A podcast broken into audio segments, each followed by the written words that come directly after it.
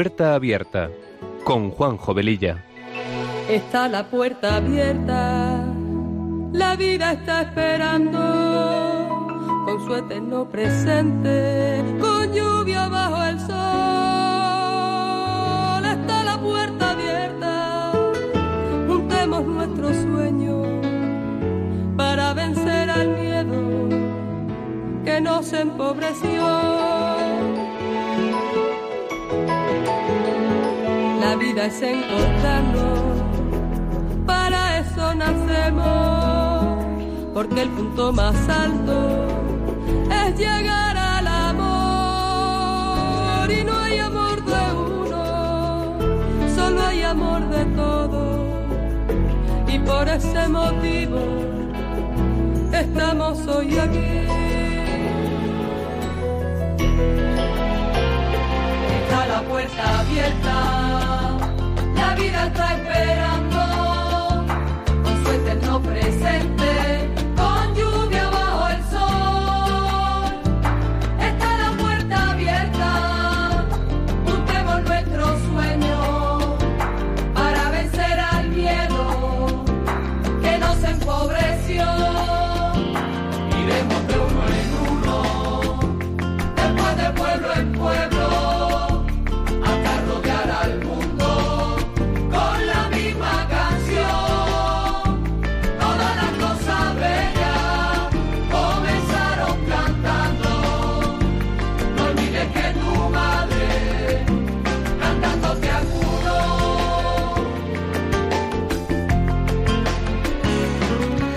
Pues queridos oyentes de Radio María, muy buenas tardes, feliz tarde de verano. Ya estamos eh, a tope en este verano que ha llegado quizás un pelín tarde, pero que ya las temperaturas eh, son como tienen que ser, calurosas, con buena perspectiva día a día de playa para los que podáis disfrutarla en este tiempo de vacaciones.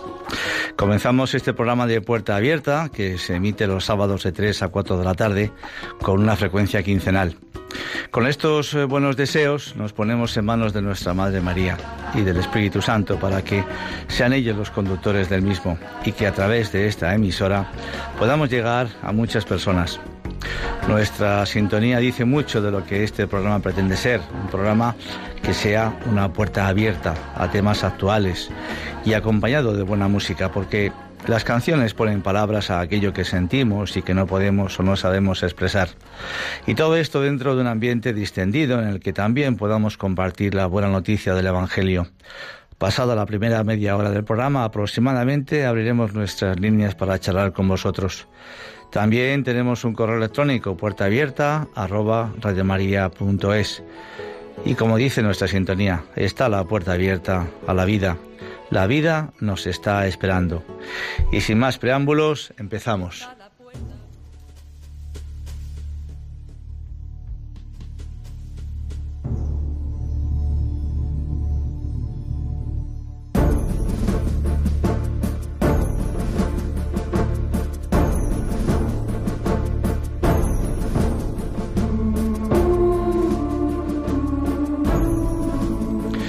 Pues como decíamos al principio, estamos en verano, hace calor, nuestros hábitos de conducta con las vacaciones cambian y parece que por todo ello se nos abre un tiempo muy diferente al del resto del año, este tiempo de verano que nos incita a la promiscuidad.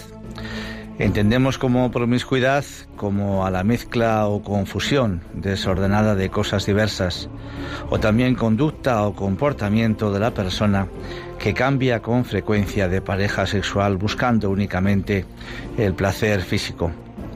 Durante el resto del año estamos trabajando, vivimos situaciones de estrés y la rutina se apodera de nosotros. Sin embargo, cuando por fin llegan las ansiadas y merecidas vacaciones, nos sentimos libres, relajados y desaparecen las tensiones. Durante esta época salimos más, nos relajamos en terrazas de verano, vamos a la playa, nos bronceamos y nos vestimos también con ropa más ligera por el calor. Esta serie de circunstancias hacen que nuestro comportamiento sea diferente al de otras épocas del año. Es muy importante impedir que el estrés cale en nuestras vidas. La rutina es otra historia, ya que a veces, por más que aprendamos a relajarnos, esta entra en casa y parece que no quiera marcharse jamás. Todos estos factores intervienen en una serie de procesos biológicos que tienen lugar en nuestro cerebro y que son mediados por ciertas hormonas que alcanzan un nivel más elevado en primavera y verano.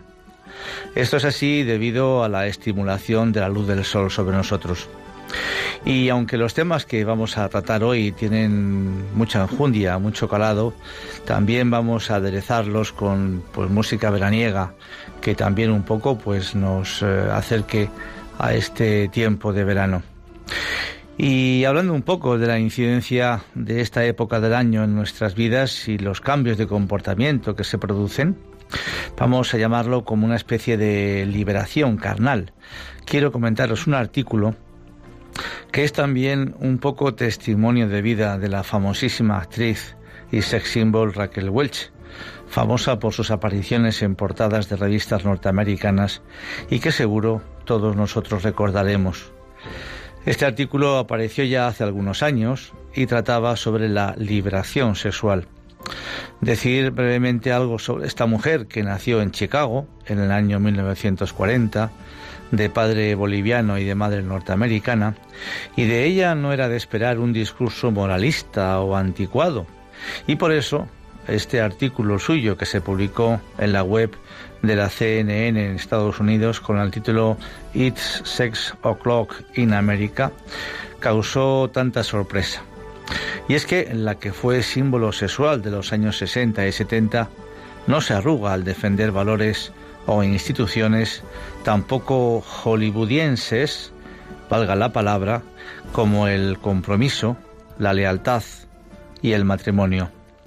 Y continúa diciendo, desde que Margaret Sander abrió en el año 1916 la primera clínica de planificación familiar, nada ha vuelto a ser lo mismo. Más adelante también hablaremos de esta mujer.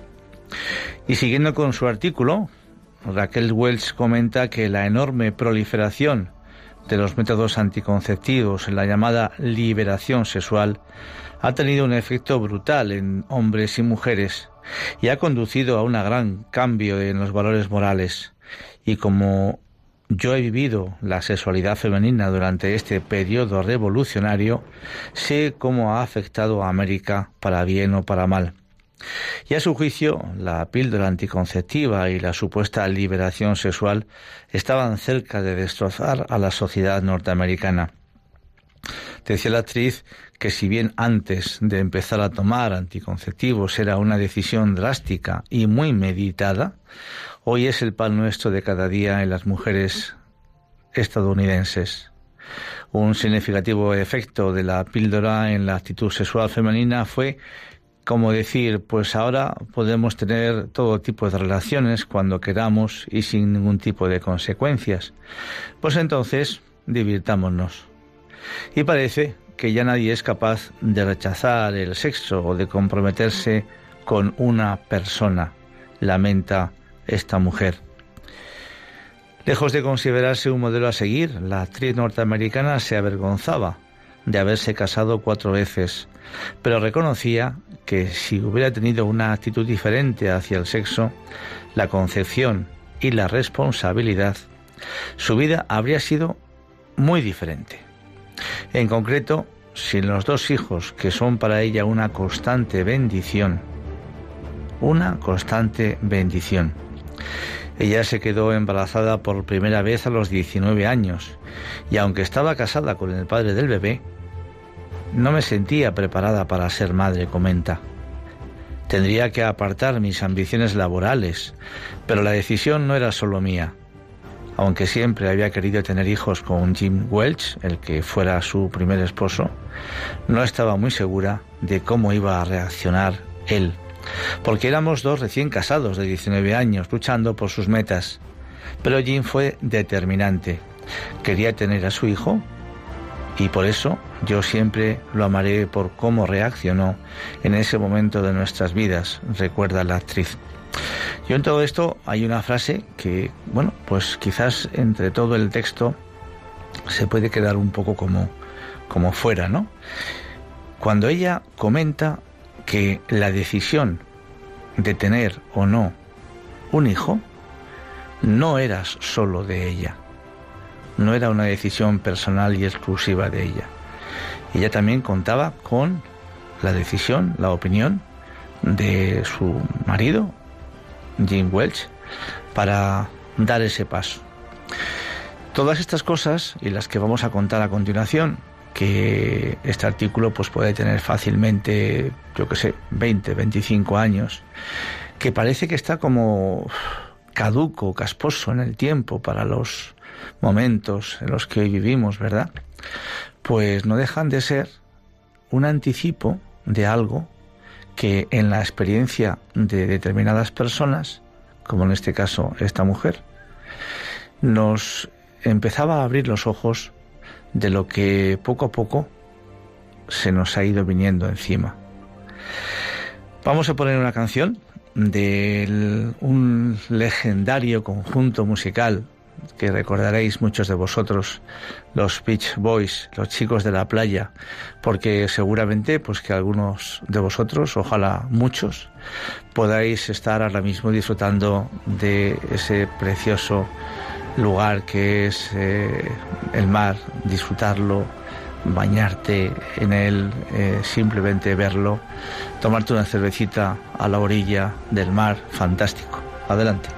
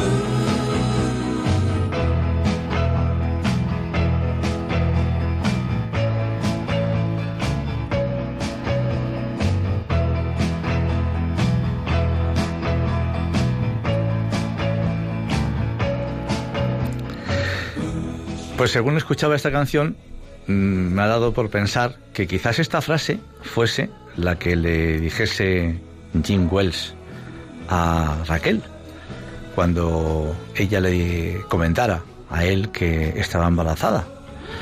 Posiblemente le diría, Don't worry, baby, no te preocupes, no te preocupes, no te preocupes. Bien, eh, el matrimonio duró solo seis años Jane y Raquel tuvieron dos hijos que les unen de por vida a pesar de su separación. Ser consciente de eso asusta, porque pase lo que pase, estás unida a esa persona de alguna manera. Y eso es innegable, comenta ella.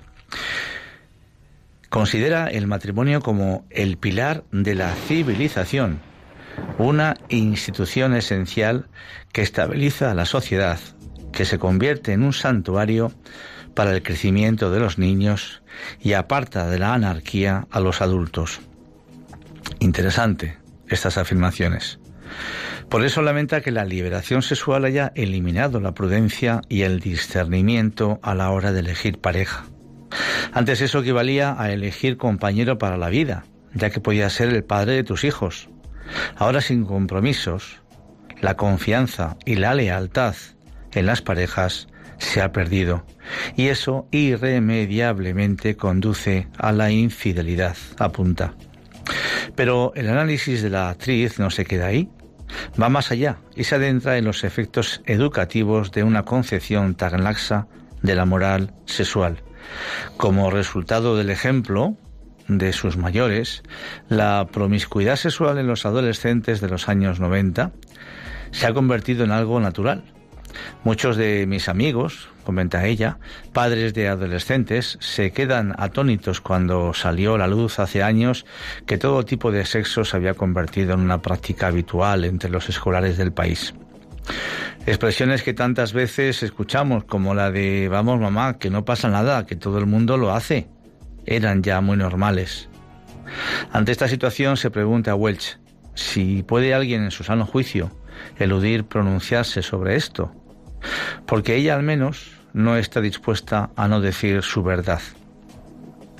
Aunque sabe que es chocante que un viejo símbolo sexual enarbole la bandera de la moral y cree que esto es necesario precisamente por la imagen sexy que ha tenido, poder decir a las adolescentes, vamos chicas, que sois capaces de algo muchísimo mejor, es importante. Lejos de considerarse un ejemplo a seguir, la famosa actriz lamenta haberse casado en cuatro ocasiones. Y continúa, porque la educación sexual no debe estar en manos del gobierno de turno, sino dentro del ámbito familiar y en línea con las concepciones de la persona y de la moral de cada padre. La sexualidad, si importa sin ningún género de dudas, pero promovida desde una verdadera educación afectivo-sexual, y no solamente enseñando a los jóvenes el uso del preservativo y de otros métodos anticonceptivos. Y quisiera hacer un inciso en las recomendaciones que esta mujer hace ya, pues eh, unos cuantos años. Educación sexual dentro del ámbito familiar. En contra hoy en día de lo que estamos empezando a vivir en España con la famosa ley LGTBI, que si es posible, en algún programa podemos comentar algo al respecto. Bueno, creo que son reflexiones verdaderamente muy valientes y que nos pueden ayudar en los tiempos que vivimos hoy en día. Porque como padres o abuelos, poco a poco, yo creo que nos vamos tragando ideas, expresiones, etcétera, que sabemos que no son adecuadas. Expresiones como las que hoy yo mismo escuché hace poco en un supermercado, pues como una reunión entre dos señoras que estaban haciendo espera para comprar. Pues una a otra le decía, pues mi hijo nos ha dicho que se va al apartamento de la playa con su novia, o también como nosotros nos vamos a la playa, nuestro hijo quiere quedarse en nuestra casa para poder hacer alguna fiestecita, porque total, si no es en nuestro apartamento, en la playa o en nuestra casa, se van a ir a un hotel. ¿Qué más da entonces? Si total, todo el mundo lo hace hoy en día. Y así por lo menos le sale más económico, ¿verdad? Y entonces, ¿quién pone eh, el freno, el, el choque al relativismo, a todo aquello que nos incita a pensar que hoy todo vale y que solo depende de la opinión de cada uno. Porque si perdemos la visión de lo que está bien y de lo que está mal, de lo que es adecuado o de lo que no lo es, de lo que es correcto o incorrecto, todo según como cada uno lo pueda mirar, pues ¿en qué tipo de sociedad nos encontramos? ¿Qué tipo de sociedad estamos construyendo? Yo creo que nuestros hijos tienen que saber nuestra opinión de las cosas desde una perspectiva cristiana y tenemos que defender con respeto nuestras ideas y hacerles comprender que por lo menos en nuestra cosa, en nuestra casa, todo aquello que se produce, las actitudes, las maneras, las formas, son las que nosotros consideramos que para eso es nuestra casa. Luego ellos ya mayores de edad, pues que sean los que decidan. digamos que los mimbres en su educación las tenemos que poner los padres y nadie más, nadie más. Entonces, que nadie se meta en ese campo tan delicado, tan personal, tan interior como es la educación de nuestros hijos. Y como dijimos al principio, pues vamos a ver quién fue Margaret Sanger, esta mujer que cita Raquel Welch en su artículo y que fue una enfermera estadounidense, activista a favor del aborto y fundadora en 1921 de la Liga Americana para el Control de la Natalidad. Dicha liga se convirtió en 1942 en la Federación Americana para la Planificación Familiar, la hoy famosa Planet Parenthood Federation of America, superfinanciada, por ejemplo, por el anterior presidente de los Estados Unidos, Barack Obama, Premio Nobel de la Paz. Hasta que en el pasado año 2016 el gobierno de los Estados Unidos se empezó a replantear esta financiación de millones de dólares.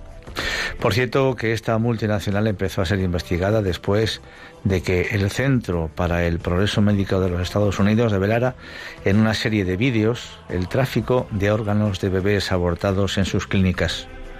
Y diversas eh, gerentes que trabajan en esta multinacional aparecieron en grabaciones encubiertas negociando órganos y tejidos de niños abortados y admitieron también que modifican los procedimientos de aborto sin importar el riesgo para las mujeres, para así obtener un buen estado los órganos de los bebés. Pues vamos a poner a una canción eh, que nos bueno, nos relaje un poquito y nos haga un poco eh, interiorizar de alguna manera tanta información.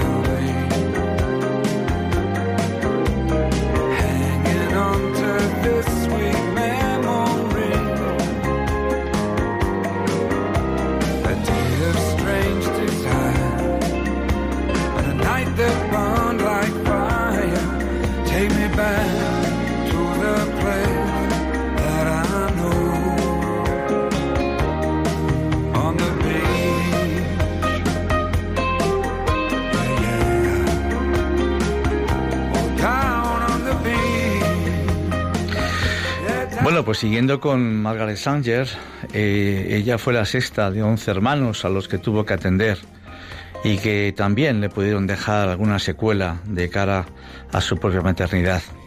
De madre católica y de padre convertido al ateísmo, el ver morir a su madre tras 18 embarazos y 11 alumbramientos quizá fuese un desencadenante para sus ideas posteriores.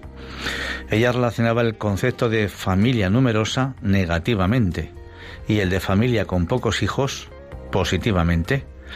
En su libro Woman and the New Race, Las mujeres y la nueva raza, Sanger escribió, Lo más misericordioso que una familia numerosa puede hacer con uno de sus miembros más pequeño es matarlo.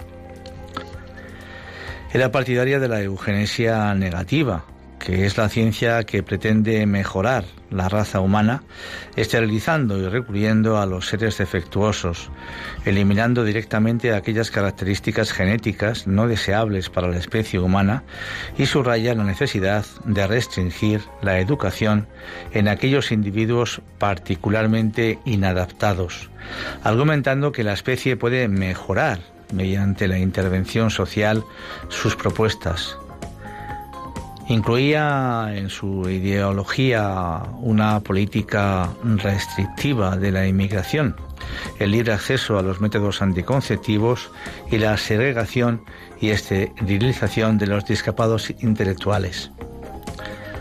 Mientras trabajaba como enfermera practicante en uno de los barrios más pobres de Nueva York, vio mujeres denigradas en su salud corrompidas en su sexualidad y en su capacidad de cuidar a sus hijos ya nacidos. Sostenía que sólo la satisfacción sexual e individual podía hacer santo el matrimonio. Qué curioso que alguien que no es católica, no es cristiana, pueda hablar de santidad, ¿verdad? Que el hecho conyugal es la influencia más degenerante en el orden social y comenzó a abogar por una asociación voluntaria entre las parejas sexuales. En su artículo Control de Población y Salud de las Mujeres, allá por el año 1917, explicaba, en la historia temprana de la raza, la llamada ley natural, es decir, la selección natural, reinaba sin interferencias. Bajo su inmisericordia regla de hierro, solo los más fuertes, los más valientes, podían vivir y convertirse en progenitores de la raza. Los débiles o morían tempranamente o eran muertos. Más o menos es decir, que el hombre, el ser humano, es eh, igual en este orden de cosas que los animales, ¿verdad? Hoy, sin embargo, la civilización ha aportado la compasión, la pena, la ternura y otros sentimientos elevados y dignos que interfieren con la ley de la selección natural. Nos encontramos en una situación en la que nuestras instituciones de beneficencia, nuestros actos de compensación, nuestras pensiones, nuestros hospitales, incluso nuestras infraestructuras básicas, tienden a mantener con vida a los enfermos y a los débiles, a los cuales se les permite que se propaguen y así produzcan una raza de degenerados. Insisto que estamos hablando del año 1917. ¿Os suena todo esto un poquito a eutanasia? Y sigo. En un libro o artículo titulado Un plan para la paz, en 1932, por ejemplo, Sángel propuso la creación de un departamento del Congreso para mantener cerradas las puertas, para evitar la entrada de ciertos extranjeros cuya condición se sabe es perjudicial para la raza, como los débiles de mente, los idiotas, los retrasados, los locos, los sifilíticos, los epilépticos, los criminales, prostitutas profesionales y otros de este tipo de clase social. Y más adelante decía, apliquen una rígida política de esterilización y segregación a aquellas partes de la población cuya progenie ya esté corrompida o cuya herencia sea tal que características perjudiciales puedan ser transmitidas a su descendencia. Y en el fondo, pues esto es la historia de siempre, el ser humano que quiere hacer de Dios. Dios como creador del mundo, creador del universo y creador del ser humano, pues queda la sensación de que todo lo hace mal. Y entonces nosotros, sus criaturas, queremos cambiarlo todo, mejorarlo todo. Es como si el reloj le dijese al relojero cómo tiene que hacer las cosas. Yo espero que ella, que tuvo tres hijos, ninguno le saliese con ningún tipo de deficiencia, de las que ella, por supuesto, nos habla en sus documentos. Cuando fue a visitar a Hitler para proponerle sus ideas de crear la superraza, premiando a las parejas seleccionadas que tuvieran muchos hijos, este quedó encantado con esta forma de pensar. Margaret Sanger proclamaba la superioridad de la raza anglosajona a la que ella pertenecía. Consideraba inferiores a los latinos, a los negros y a los judíos. Uno de sus lemas era control de la natalidad, crear una raza de puras sangres, que después se sustituyó por uno menos fuerte, bebés por elección, no por azar. Estas teorías que Margaret Sanger empezó a publicar a principios del siglo pasado, vemos que hoy ya han tomado cuerpo, incluso se han superado. Hoy la manipulación de embriones para traer al mundo hijos sin defectos, sacrificando al resto de los embriones fecundados, es un hecho innegable. Sin embargo, para los pobres, los negros y los hispanos tenían reservadas otras medidas. Habló con políticos para que los gobiernos esterilizaran a las mujeres a cambio de donativos. En su día no se aceptó, pero en la actualidad estas políticas se están aplicando en varios países de Hispanoamérica, Asia y África a través de la Agencia para el Desarrollo Internacional, USAID, por sus siglas en inglés. Sanger viajó a la India e intentó convencer al mismísimo Gandhi de que le diera su apoyo. Este le contestó que las ayudas artificiales anticonceptivos conducen a la satisfacción inmoderada de los deseos y son, por tanto, desmoralizantes y debilitantes, por lo que no aceptó su ideario. Y por supuesto que, como comentábamos antes, pues a Hitler le gustaron sus ideas y le encandiló el hecho de premiar a los mejores de la raza para que procrearan y crear así una raza de supermanes. La verdad es que la historia de esta mujer es impresionante. Como todo, pienso que tendrá sus detractores, y sus afines. Cada uno que opine libremente lo que quiera. Pero este tipo de personas, consciente o inconscientemente, son las que han propagado el virus que acaba con la sana vinculación entre sexo y procreación. Vamos a escuchar ahora otra canción de los Beach Boys para que nos eh, siga pues alegrando la tarde. Ah.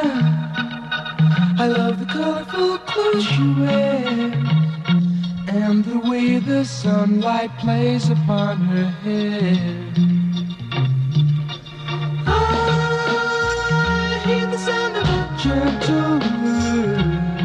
on the wind that lifts her perfume through the air. I'm picking up good vibrations. She's giving me the excitations. I'm picking up good vibrations. She's giving me excitations.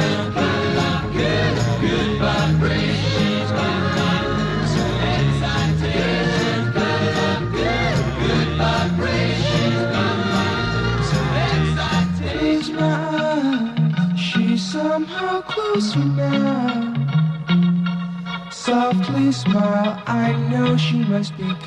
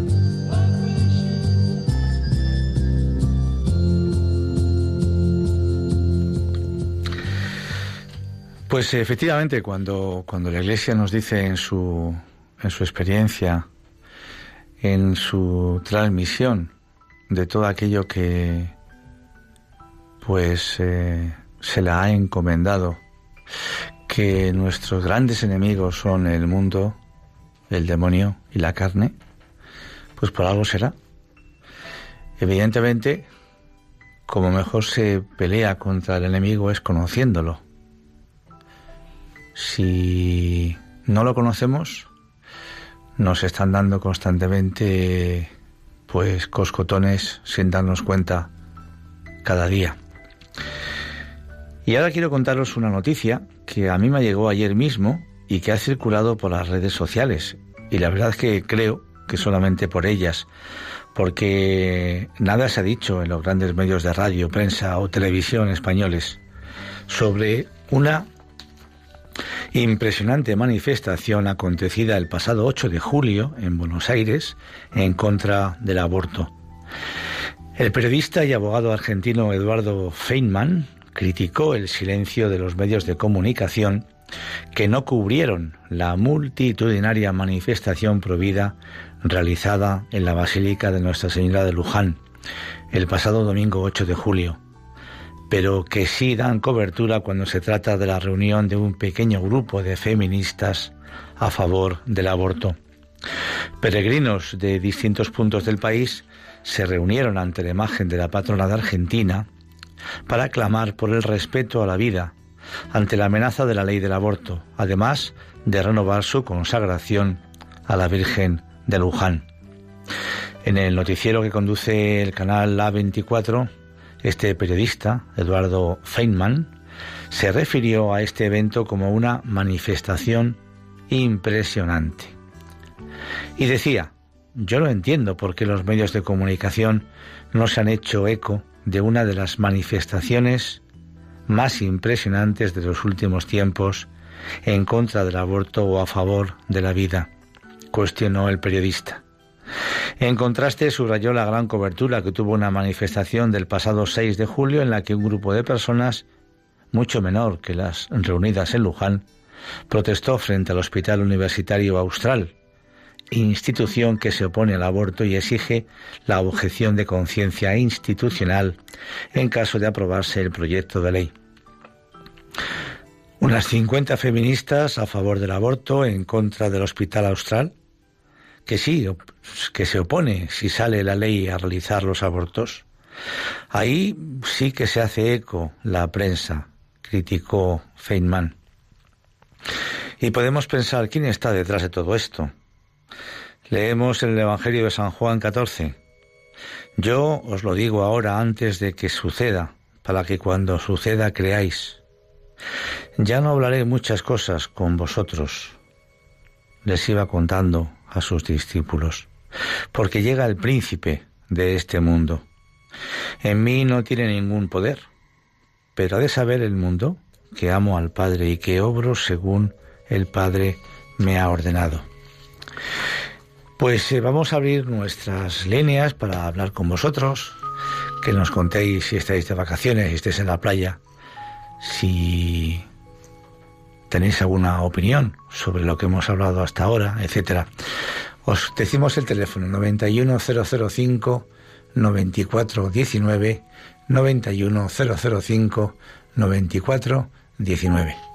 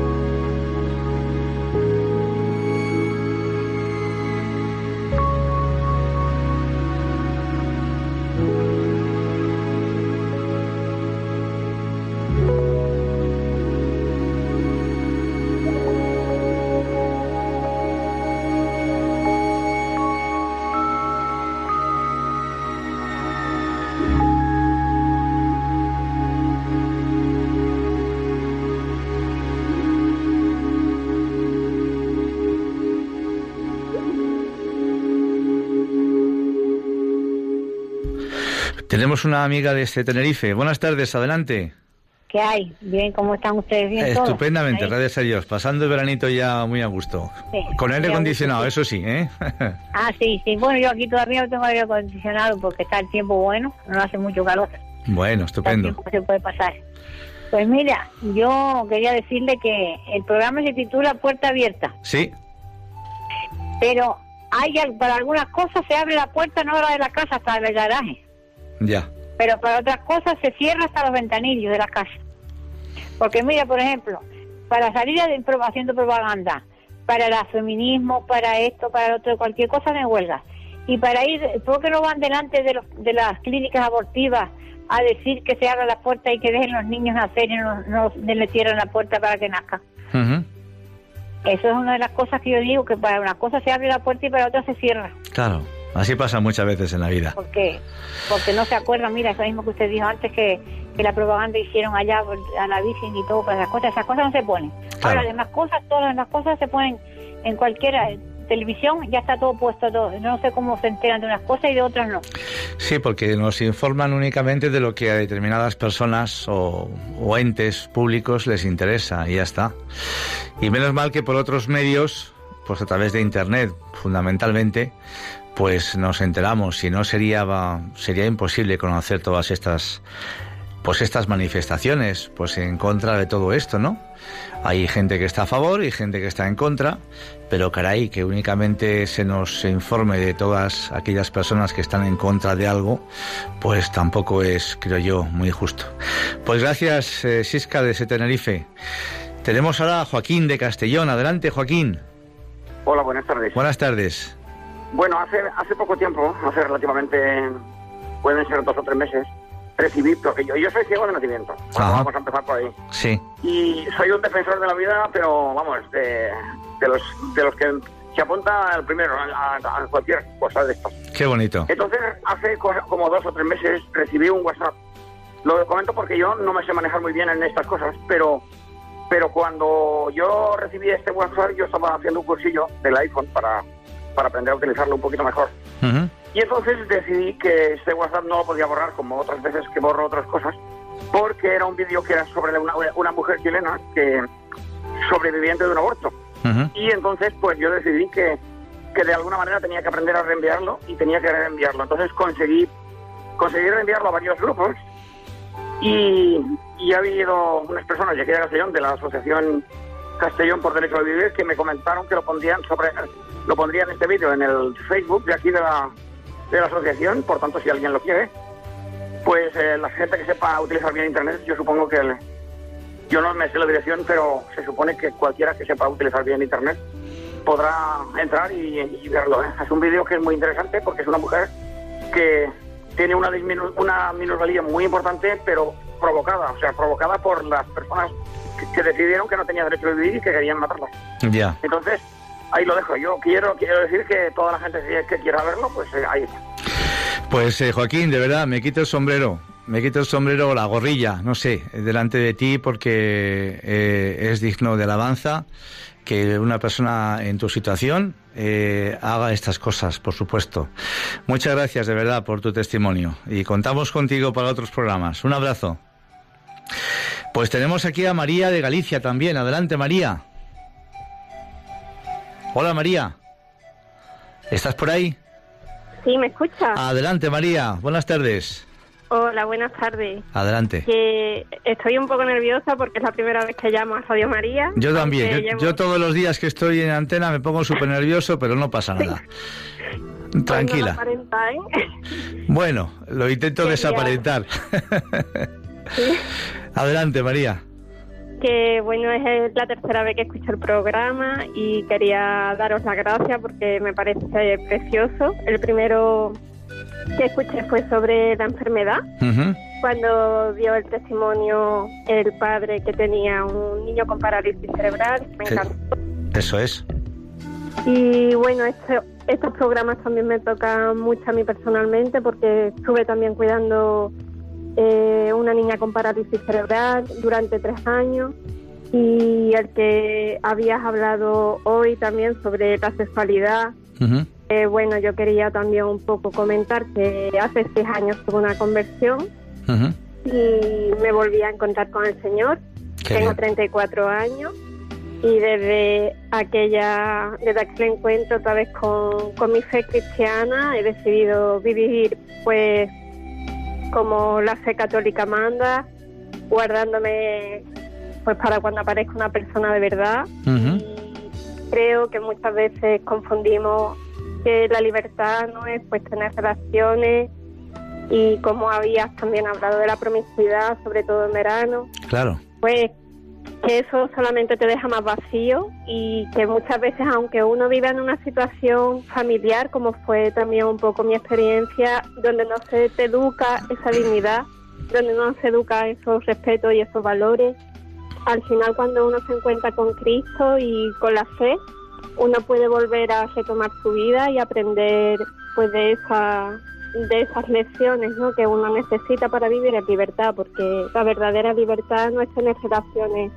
con muchas personas, sino encontrarse con Dios y Dios te da esa dignidad para tú guardarte el día de mañana y pues bueno, como decía también la actriz, ¿no? Raquel, que se casó muy jovencita y tuvo un niño, pues con estos valores para que el día de mañana puedas construir una familia y además, además ella evidentemente que tuvo tuvo dos hijos, eh, lo cuenta también en este en este artículo, pues eh, ya se encargó ya se encargó ella después de, asesorarles debidamente, porque una persona que ve eh, lo que mira para atrás y ve lo que ha hecho en su vida y ve a dónde la ha podido llevar esa forma de actuar en su vida y ve, como tú muy bien dices, que la dignidad de la persona es intocable que ni el hombre ni la mujer somos clines para usar y tirar y que por encima de todo eso está la dignidad de la persona, la dignidad de dar mi, lo más profundo de mi, de mi, de mi yo a otra persona, eso se da solamente una vez, no se puede dar tantas veces como uno cree, ¿verdad? Pues eh, María, a pesar de que estás muy nerviosa, lo has explicado todo estupendamente bien. Y cuento contigo, por supuesto, pues para otros programas que quieras intervenir y que puedas comentar lo que libremente consideres. Muchas gracias por tu testimonio. Buenas tardes. A vosotros, buenas tardes. Buenas tardes. Pues tenemos a Fernando de Valencia. Adelante, Fernando. Sí, buenas. Buenas tardes. Buenas tardes. Mira, yo quería comentar sobre esto que dijeron del poder que tienen los medios generalistas para mm. cambiar la opinión pública. Sí. Y ir en contra de, la mayoría, porque realmente la mayoría de la gente yo creo que es pro vida, no es a favor del aborto. Lo que pasa es que ya se sabe que es un negocio increíble esto del mm. aborto, sobre todo en ciertas esferas de poder y están tratando de convencernos por todos los medios de que el aborto es bueno, es sano y es un derecho humano inclusive. Ya. Y creo que esto ya es una barbaridad lo que se está diciendo. Yo creo que ya nadie lo cree. Y el poder que tienen estos medios para cambiar la opinión de la gente, yo tengo amigos que son doctores en biología y en ciencias, etcétera, y y realmente se creen todas estas estupideces, siendo que ya fue comprobado que el aborto es un negocio muy grande. Y lo que tú decías sobre esta manifestación en, en Argentina, se han hecho otras manifestaciones pro vida en muchas ciudades del mundo y nadie les da voz ni les da eco. Claro. realmente lo que se está haciendo es darle eco a los que tienen este poder de, de sacar pues muchísima ventaja económica de todos esos programas pro aborto y anticoncepción. Así que, es. que está comprobado que son un negocio a nivel mundial. Así es, Fernando. Eh, nosotros, eh, como cristianos, como creyentes, como católicos, nuestra obligación es poner nuestra voz eh, y que por lo menos, pues que entre nosotros, cuando salen a reducir estas conversaciones con toda libertad, desde la perspectiva que tú estás apuntando, que se dice y se habla con una naturalidad hoy en día total en cuanto a que, pues chicas, si, si tienes algún problema, pues, pues aborta y ya está, ¿no? Y no sabemos realmente lo que hay detrás. Yo tenía para finalizar este programa hoy, pues el testimonio de un, eh, de un doctor que creo que visto que la importancia de todo esto, vamos a dejarlo para el próximo programa y, que recordemos constantemente eh, qué hay detrás del aborto, como tú, Fernando, muy bien dices, ¿no? Eh, las presiones, los intereses económicos, el querer eh, hacer un mundo pues a gusto de determinadas personas, en definitiva, mm, sin creer que un buen día nos morimos y, todo lo que hemos hecho bueno queda y lo que hemos hecho malo naturalmente pues lo acabaremos pagando. Pues Fernando, muchísimas gracias por tu testimonio también. Buenas tardes.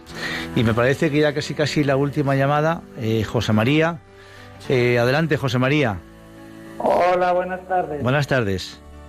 Mira, eh, es en relación con eh, lo que comentabas de Argentina de la manifestación del aborto. Pues bueno, es eh, los que tenemos una edad, yo tengo 56 años, y bueno, es llamativo que digamos que todos los medios de comunicación pues van en un en un sentido, no solo en Europa, sino pues también pues en, en otras partes del mundo. Eh, creo que, esto tiene un bueno pues todo va enfocado pues digamos en una misma muy sutilmente pero en un mismo en una misma dirección. Pues lo primero es la destrucción de la familia lo segundo pues eh, los ataques a la iglesia y bueno pues esto lo hemos eh, ya en otras en otra en la historia pues ha sucedido ya pues por ejemplo con el masonismo en el 1917 en Portugal y aquí en España pues no tan menos, pero también pues va digamos que en una misma dirección. Entonces simplemente comentar que, que tiene que la historia estos ataques ya han sido eh, digamos, para el que somos el que lee un poco la historia, pues ya van encaminados en, esa misma dirección. Y es muy triste, pero, pero es así, es así. Totalmente de acuerdo contigo, efectivamente. Eh, José María, totalmente de acuerdo contigo. Esto es una lucha constante, una guerra de guerrillas, pero yo quiero mm, terminar este programa con un mensaje precioso y fantástico que el Sagrado Corazón de Jesús triunfará. Evidentemente, entre medias, pues siempre en estas, en estas guerras, pues siempre hay, pues hay cadáveres, como es lógico, pero, pero al final Él triunfará y saldrá la verdadera luz de todo esto a relucir. Pues eh, quedamos un poco abiertos a que en el próximo programa rematemos un poco esto y, ojalá, pues ojalá que también eh, pudiese llamarnos una persona que esté, ¿por qué no?, a favor del aborto. Eh, cada uno tiene su, su opinión de las cosas, ¿no? Lo importante es que en un diálogo siempre constructivo, y respetuoso con el otro, cada uno pueda expresar con respeto y sin tocar la dignidad del otro nunca eh, su opinión. Pues eh, nada más, el tiempo está prácticamente consumido. Os emplazo al próximo sábado, ya 28 de julio, a encontrarnos en este programa de Puerta Abierta a las 3 de la tarde. Feliz verano, los que estáis en la playa, pasarlo fenomenal, los que estáis trabajando todavía, pues siempre habrá algún momento de cervecita con piscina incluida o de dar un paseo o de ir al cine de verano donde lo tengáis, que es fantástico, y pues pasarlo lo mejor posible. Que Dios os bendiga a todos y muchísimas gracias por vuestra atención. Un saludo.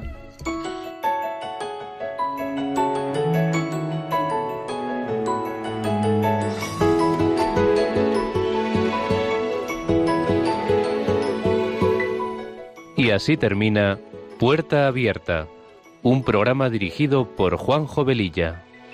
Está la puerta abierta, la vida está esperando, con su eterno presente, con lluvia bajo el sol. Está la puerta abierta, juntemos nuestros sueños para vencer al miedo que nos empobreció. Vida es encontrarnos, para eso nacemos, porque el punto más alto es llegar al amor. Y no hay amor de uno, solo hay amor de todos. Y por ese motivo estamos hoy aquí.